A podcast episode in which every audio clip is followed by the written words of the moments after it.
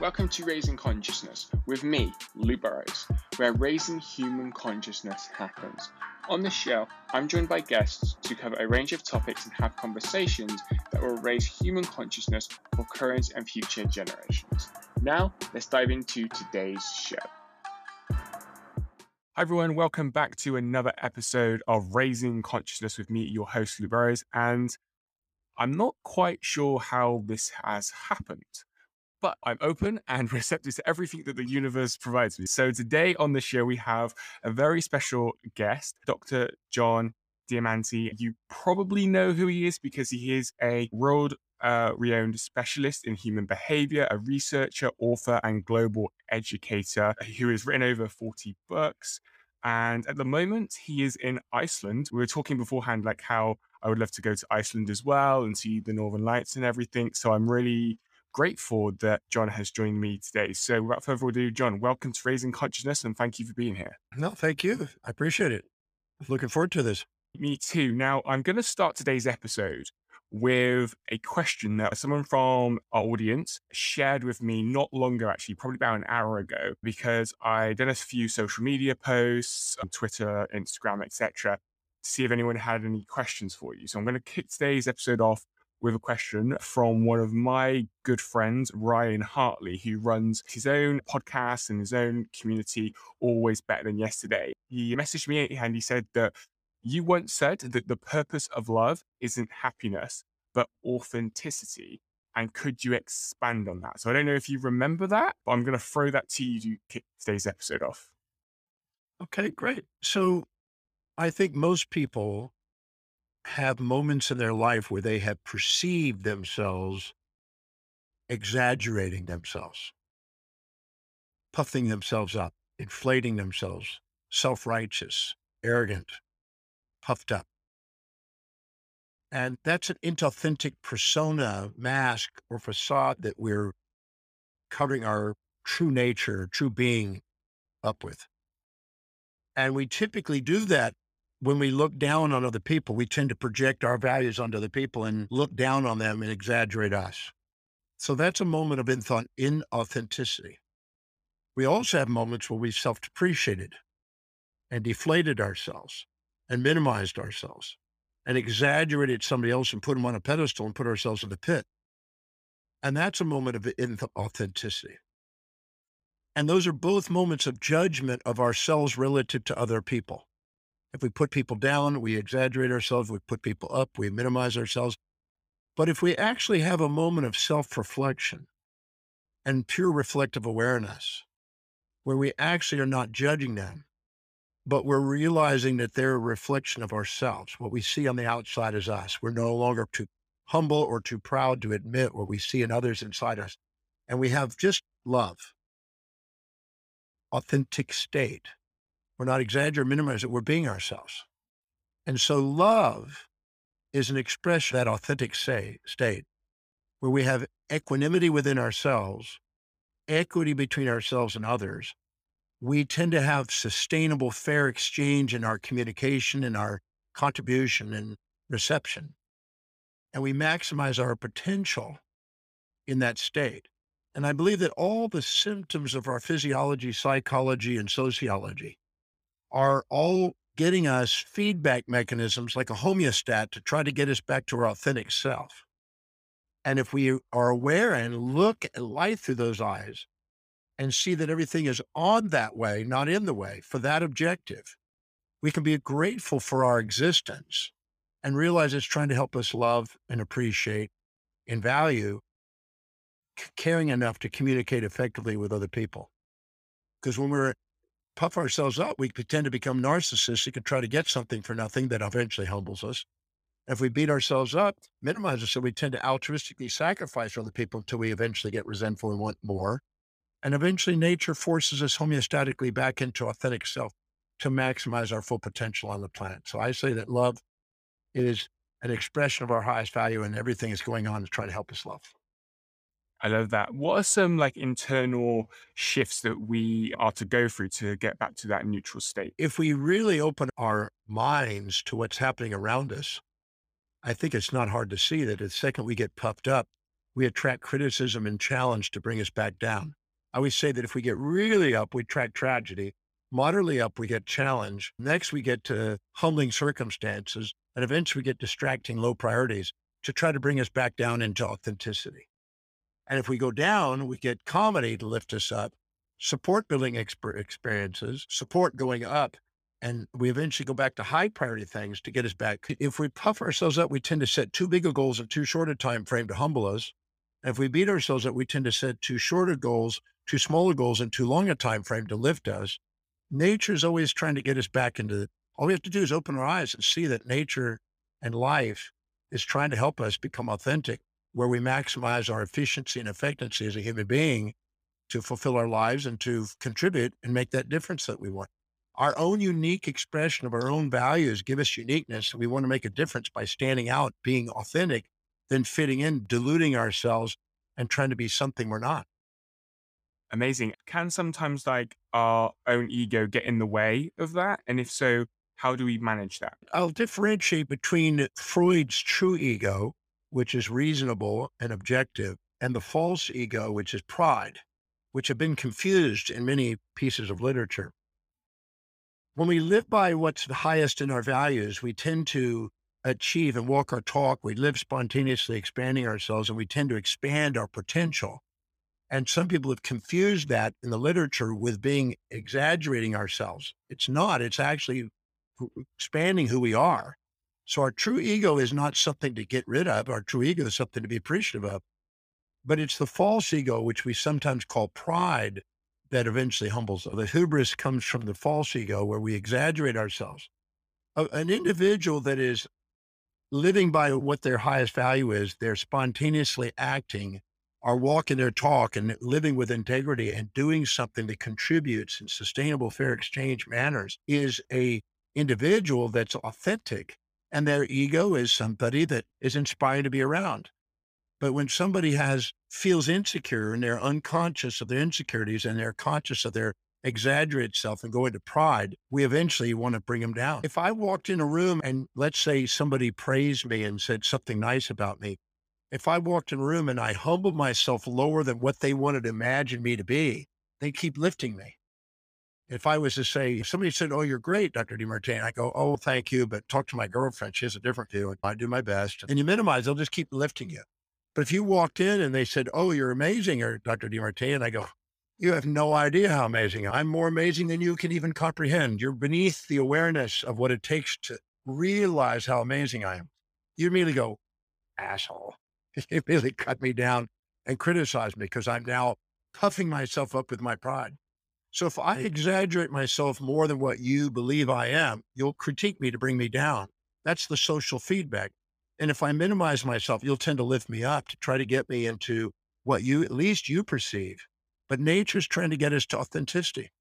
And so that's the beauty of the social feedback system and psychological and physiological feedback. I believe the symptoms in our body through the autonomics and epigenetics are trying to guide us back into whole well-being, homeostasis, authenticity. Do you feel like sometimes we fight nature? It's our animal nature that tends to want to avoid predator and seek prey, and to tend to have subjective bias and distorts this. But our, if you want to call it the angelic nature, our truer nature is designed to help us become this authentic, equilibrated self, this equanimity self. So we have two aspects of our nature. I call it the executive function in our forebrain and our amygdala, which is more of our survival.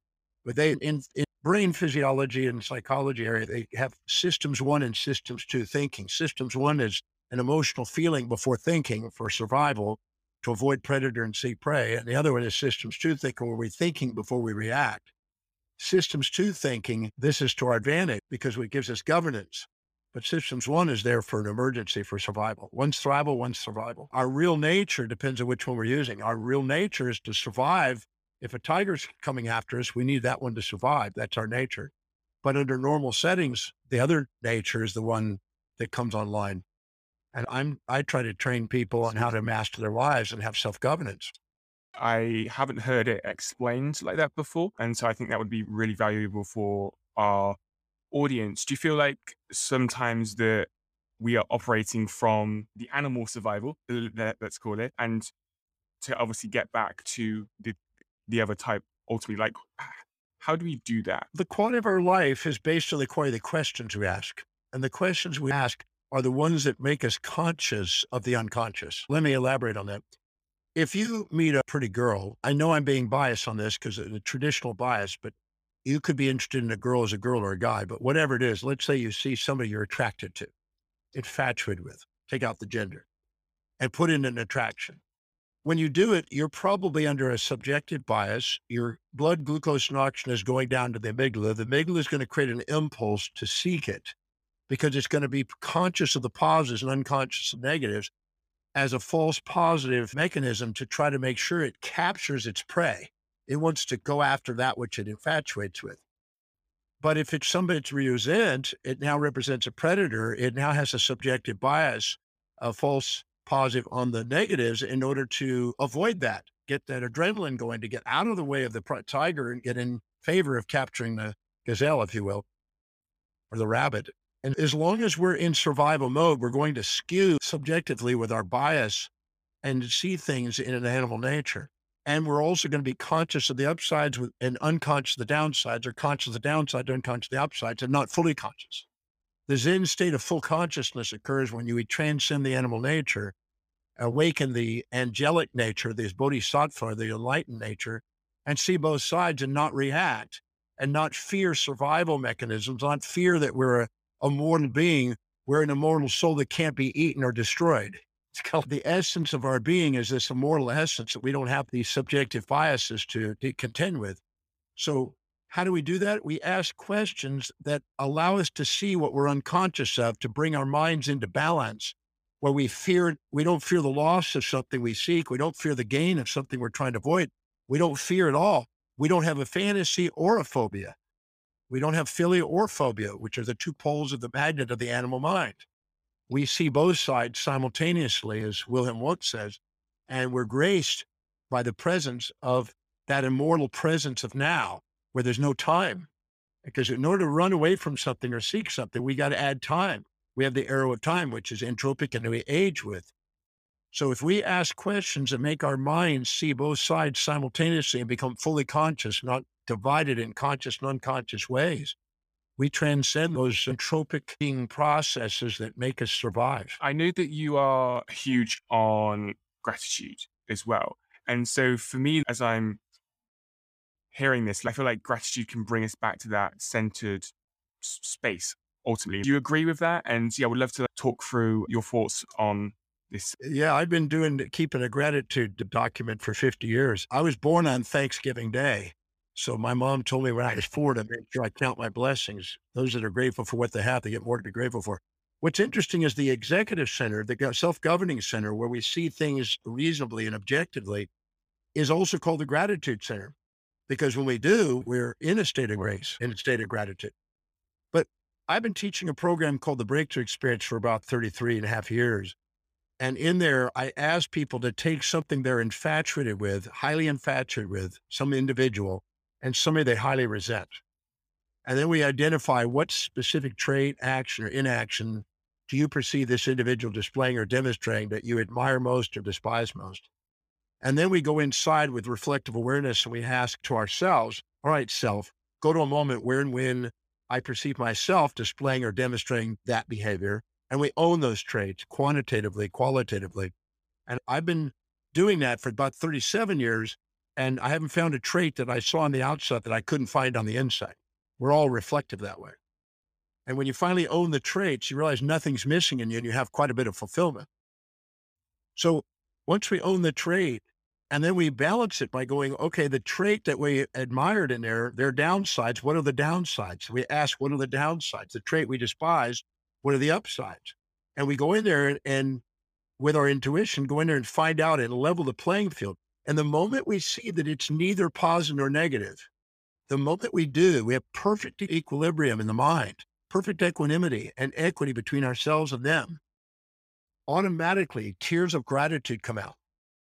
So gratitude is a perfectly equilibrated state of mind that opens the heart.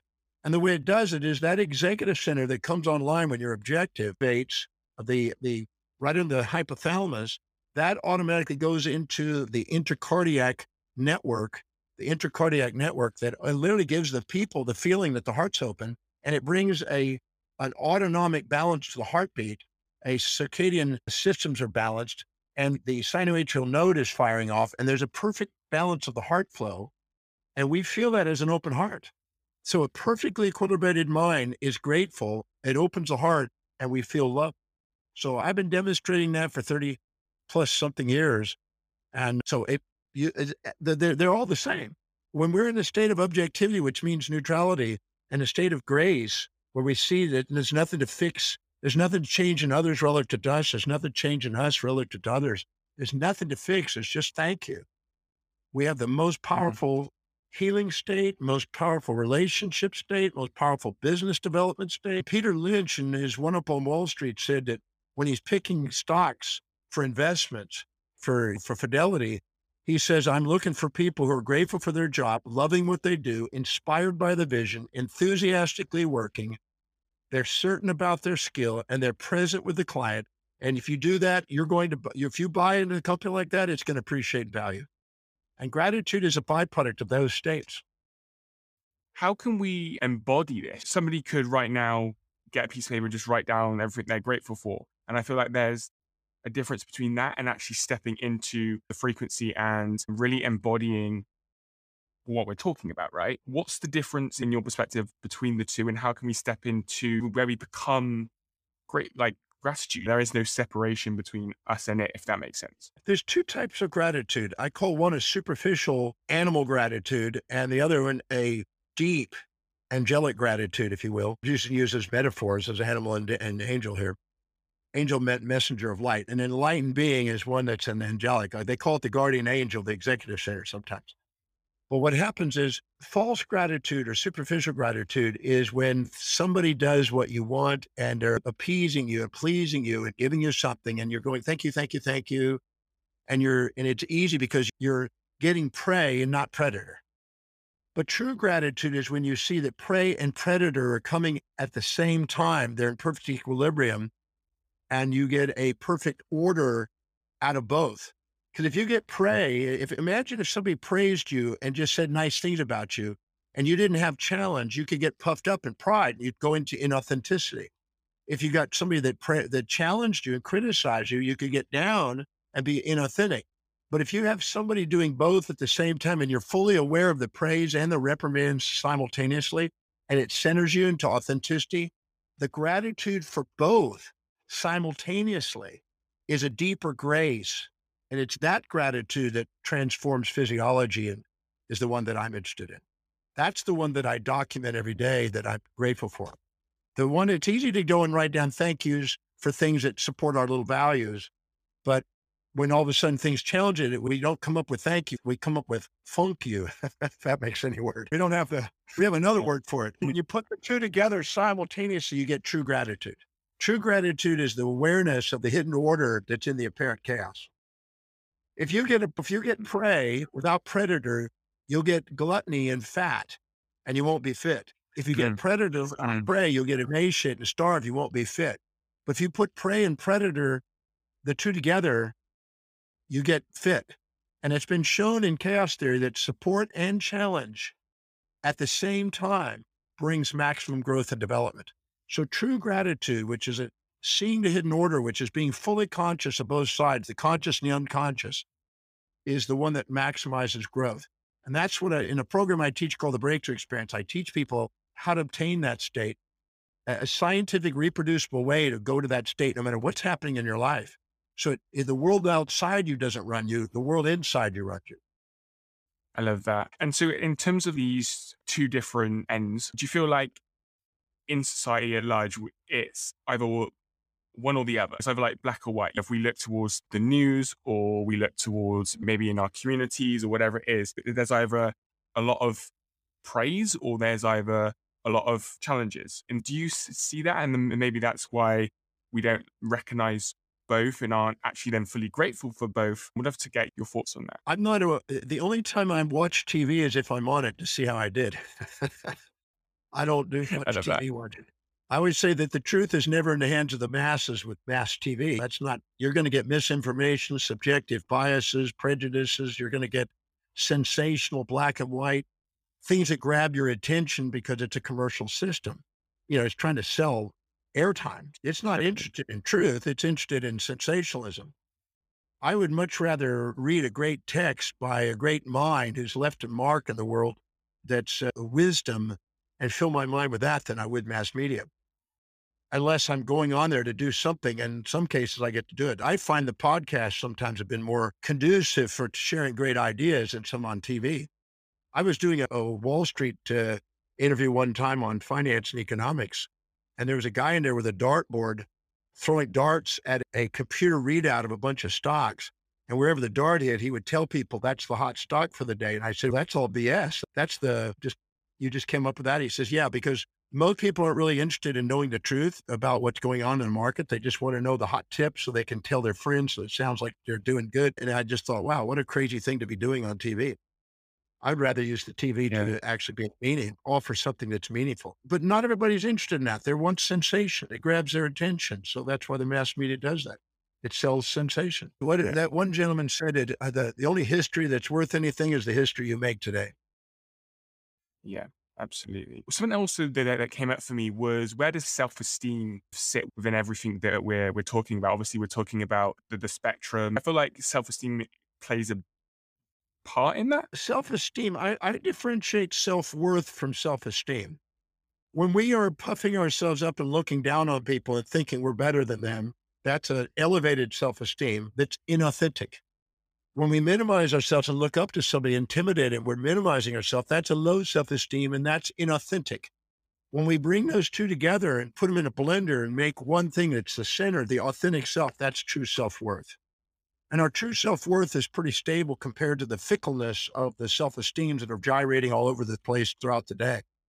So I always say that uh, I'm not here to raise people's self-esteem, because what that does is gets a false pride. I'm interested in helping them honor themselves as a human being and stop comparing themselves to other people.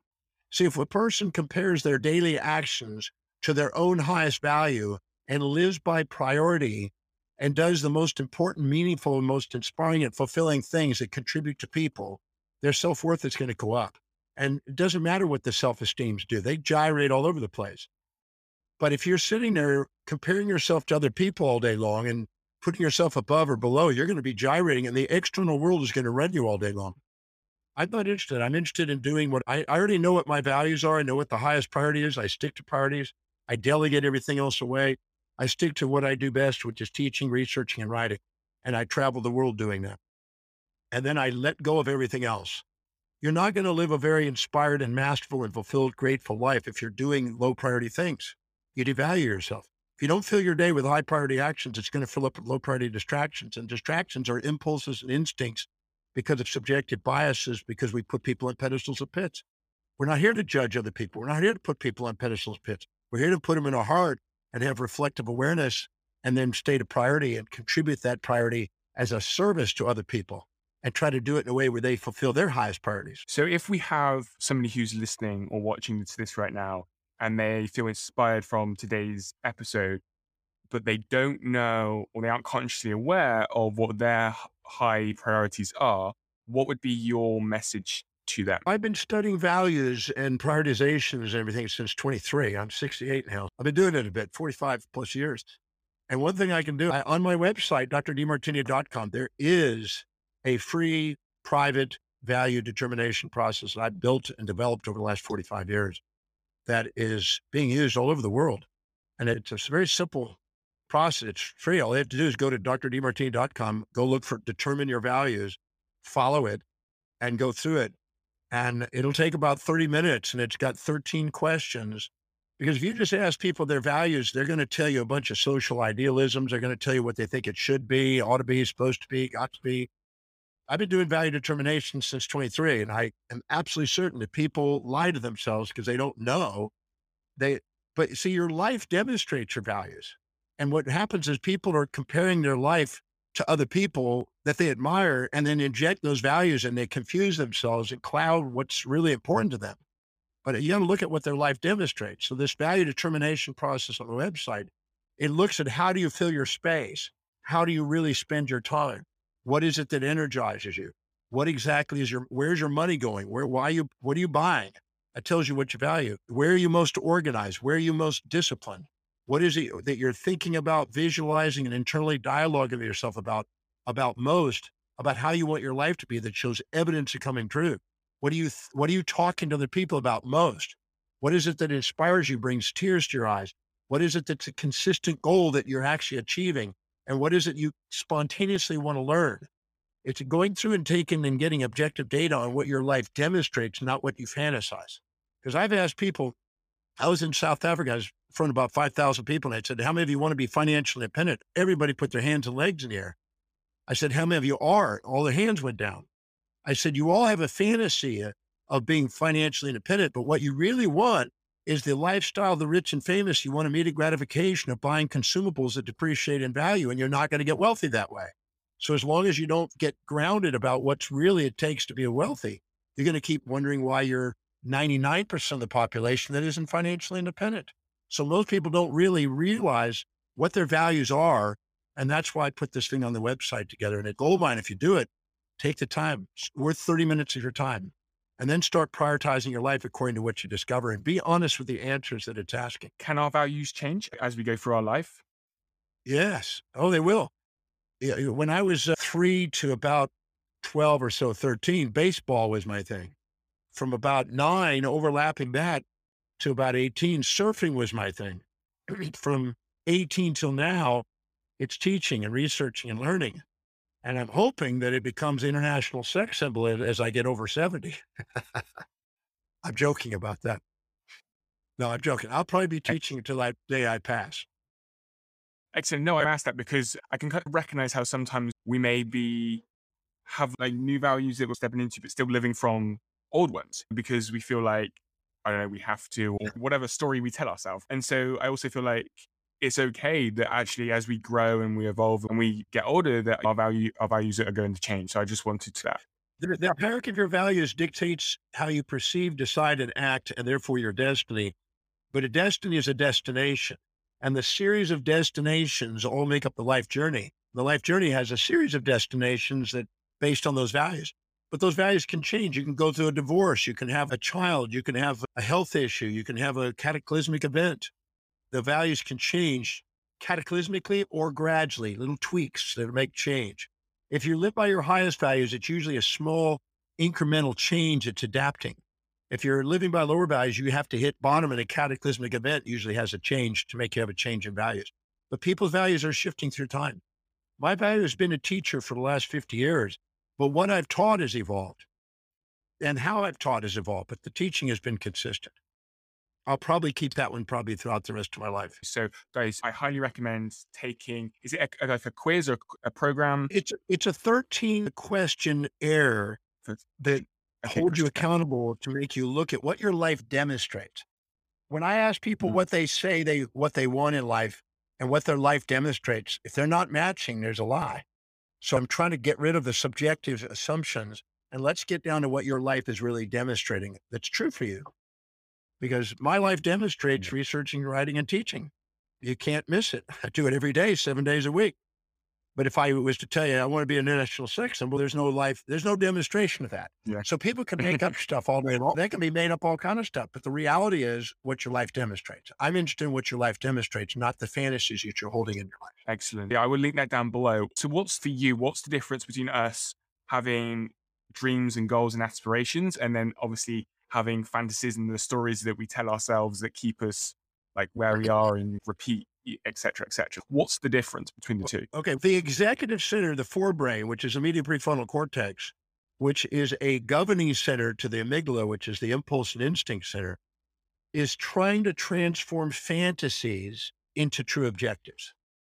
And goals can be all along that spectrum from fantasy to objective. Now, fantasy is, if I was to imagine this, let's say you meet a girl and you're infatuated with her and you think, oh my God, I'm going to get more advantage and disadvantage, more positives and negatives, more nice than mean, more kind and cruel, more pleasure than pain out of this one. That's a fantasy because eventually you're going to find out after a day, a week, a month, a year, five years later, you're going to find out that the lady is not what you thought. And you're going to discover there's just as many downsides as upsides. And you're, then you're going to learn to love her. Because remember, love is the balance of the two. So the executive center is trying to calm down the subjective bias, which is making you blind by infatuation, and trying to get you back into an objective and think of the downsides and then prepare to mitigate the risk, the downside. There's never a reward without a risk. And so if you're not prepared for the risk and not neutralizing the fantasy, you'll go after a fantasy and then get hit by unexpected, distressful nightmares. So the addiction to fantasy is what breeds our nightmares. The addiction to elation is what breeds our depressions. The addiction to support gets our challenges.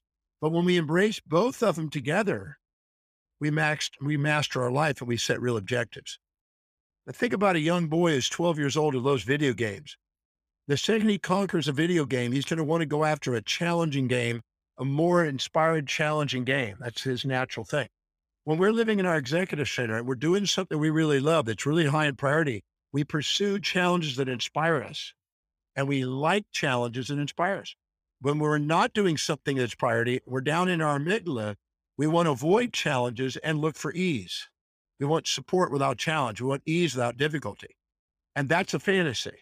And life is going to smack you with unexpected difficulties. And people that live searching for happiness all the time are the ones that are saddest. The people that embrace both the support and the challenge and the positives and negatives and the balance of life, they're the most fulfilled in life because they have a reasonable, objective way of looking at life. And so the executive center is designed to transform these fantasies of the amygdala into objectives. The amygdala needs a fantasy temporarily under emergencies to get away from the predator and to go and capture the prey. But the second we've eaten and we don't have a predator, time to get back in objectivity and be able to function because we won't. We're in survival with the amygdala. We're in thrival when we're in the executive function. So one thing that I am, that I am mystified by is that how I would love to have learned all of this and everything that I've learned about just like everything from a spiritual sense to personal growth when I was back at school. Like instead I was learning about Bunsen burners and God knows what. And I'm a huge, I believe that you've done some work with Mind Valley, and I'm a huge advocate of Mind Valley and a member there as well. And so I, I would just, as I've got you here, I would love to know um, and pick your brain on like, why do you believe that this information isn't taught to us and help us? Like when we're younger, when we are at school or college or uni, I know there's different systems around the world, but yeah, it's just like, this is education, right? Not necessarily some of the crap that we learned like over, over ten years ago. So would love to pick your brain. I've got a quote in one of my courses that I teach, and I don't have it in front of me or I'd read it to you, but it was done by the Rockefellers, Teddy Rockefeller. And when he was helping and contributing financially to the educational system, and he said, we want to bring education to the masses, but we don't need to make everybody an executive or an entrepreneur or a leader or the true leaders of the world. That's for a special education. What we need is the workers. We need worker bees. So the education was designed for the worker bee, the general education. Now there's special education for the work for the non-worker bees, but general education was for the worker bees, because you won't find a class on how to become a multimillionaire in elementary school or in high school probably, or even in college probably, uh, unless you go to a special schooling where they have more specialized education. So it was meant for the masses. It was meant for workers. And so I don't even, I was blessed to not even go to high school. I wasn't a high school guy. I was living on the streets at the time. So I ended up going back to school later when I had my own mission, but I've been involved in the personal development field for fifty years. So I, I wanted to go and mentor and find out what the people that are doing, the real movers and shakers out there, what are they doing? What are they learning? But I didn't, I don't, I never even had the expectation that the, those schools were supposed to teach me that. I knew that if I wanted to go out and do something extraordinary, I had to go get extraordinary education. So that's what you're doing. Yeah. You're bringing extraordinary education. We're trying to bring extraordinary education, not ordinary education. But ordinary education serves a purpose because not everybody can be a C E O. Not everybody can be a leader. You can't have all leaders. There's, you don't have a social structure. So is it, the question is, where do you want to play in the game of the social structure? I believe right now with the internet and what we have access to and global impact, anybody could play in any area and how, where they want to go. If they get the right education, they go right to the top and do something extraordinary and do amazing things and become, I'm a, I set out when I was seventeen years old to, to be a teacher. I, at eighteen, I, I decided I wanted to master my life. At age eighteen, I defined what that was. I divided life up into seven areas: a spiritual quest. I wanted to have an inspired mission. I wanted to have a business that went globally. I wanted to have a, a to wake up my genius. I wanted to have financial independence. I want to have a global family. I want to have social influence, meet amazing people on the planet. I want to have physical vitality, and I want to have some sort of contribution that inspired people on the planet. So that was defined. I laid it out. Then I asked, okay, where do I get the most impactful education and stand on the shoulders of giants to get that? And it's not going to be at school, the average school. It's going to be in finding out who are the greatest individuals in each of those fields and what have they done, extraordinary people that left extraordinary wisdom, and go and stand on the shoulders of those people. So that's what I've been doing for fifty years, studying the greatest minds, the greatest leaders, the greatest fields. Sometimes I sense that there's like this message of we need to be build the next Apple to be extraordinary, right? Again, like not everyone can do that, right? They may not want to, they may not have whatever it is. Do, as individuals, we find our, in a way, if I said we find our version of that, does that make sense? Um, yes. Yeah. Yes. Yeah. So, anyway, and is that what really like the purpose of our life is, to find our version of that and not live somebody else's version of that ultimately? Yeah, that's the thing about authenticity. Rose Kennedy, I was given a gift by one of my patients many years ago whose father knew the Kennedy family. And it was, and he was a well-respected guy and he knew the Kennedy. So the Kennedy gave them a gift. It was a book on magnetism, personal magnetism. And she had, he handed it down to his daughter, and the daughter gave it to me as a gift. And I was flipping through this book as a, over one hundred years old. And as I came across it, I found an actual handwritten note by Rose Kennedy of the Kennedy family. And it was her mission statement: I dedicate my life to raising a family of world leaders. So a mission, what isn't purposeful, is an individual selection that each individual has based on their voids and values. And if it's raising a family, then that's their mission. If they're, if it's about running a business, then that's their mission. If it's about running and pole vaulting and being a champion in pole vault, that's their mission. If it's having a farm, that's their mission. Spiritual quest. I don't judge what that is. It just needs to be authentic to who they are. And then they'll have a hierarchy of values in there, and they'll excel in certain areas and maybe not in others. But my dream was to go and empower all areas, because I, I believe that any area of our life we don't empower, other people are going to overpower us. If we don't empower ourselves intellectually, we'll be told what to think. If we don't empower ourselves in business, we'll be told what to do. If we don't empower ourselves in money, we'll be told what we're worth. If we don't empower ourselves in, fa in family and in relationship, we're going to be told honeydew stuff around the house. If we don't empower ourselves in social causes, we'll be told misinformation by the media, the mass media. If we don't empower ourselves physically, we'll be told what drugs to take and organs to remove. If we don't empower ourselves spiritually, we'll be taught some geocentric Aristotle dogma of some form of the past. So our job is to empower it. So I set out to go and empower all of them, but that doesn't make mine more, better, or worse than anybody else's. It's whatever's true to that individual, their calling and their highest value, what they feel. Fulfilling that is, to me, the ultimate objective for their life. That's fulfillment. Not trying to compare themselves to other people and go, oh, my, should, I should do this. I ought to be doing this. Anytime you hear yourself saying, I should, I ought to, I supposed to, I got to, I have to, I must, and I need to, you're trying to live in somebody else's values. Anytime you say, you should, you ought to, supposed to, got to, have to, and me to, you're trying to get somebody else to live in your values. Both of them are futile. They can be fatal. And they're basically dissipating energy instead of using it wisely on what's priority in a way that serves other people and their priorities. That's the master of the game. In the time that we have left, what are some final thoughts or words of inspiration that you have that you would love to, to share with our audience today? The magnificence of who you are as a human being is far greater than any fantasies you impose on yourself. So giving yourself permission to shine as you. You know, Emerson said, envy is ignorance and imitation is suicide. And Einstein said, my contempt for authority is what made me one. And I'm a firm believer that it, why be second to being somebody else when you can be first to being you? Why live in the shadows of anyone when you can stand on the shoulders of giants and recognize that whatever in them you have already? Nothing's missing it. And to give yourself permission to allow that to come out. And people are so worried about what people will think. And there's so many moral hypocrisies that people are trapped in. Give yourself permission to transcend the moral hypocrisies of the collective and get on with being a selective individual and prioritize your life and go after what's really meaningful to you. At first, you'll be ridiculed. You'll probably be violently opposed, but eventually you'll be self-evidently demonstrating what's true. Give yourself permission to be that unique individual that you already are. I love that. I was interviewing this, get this guy probably about two years ago now, and he was talking about how so often we worry about and think, well, what would this person say? This person say, my spouse, my brother, my parents, whatever it is.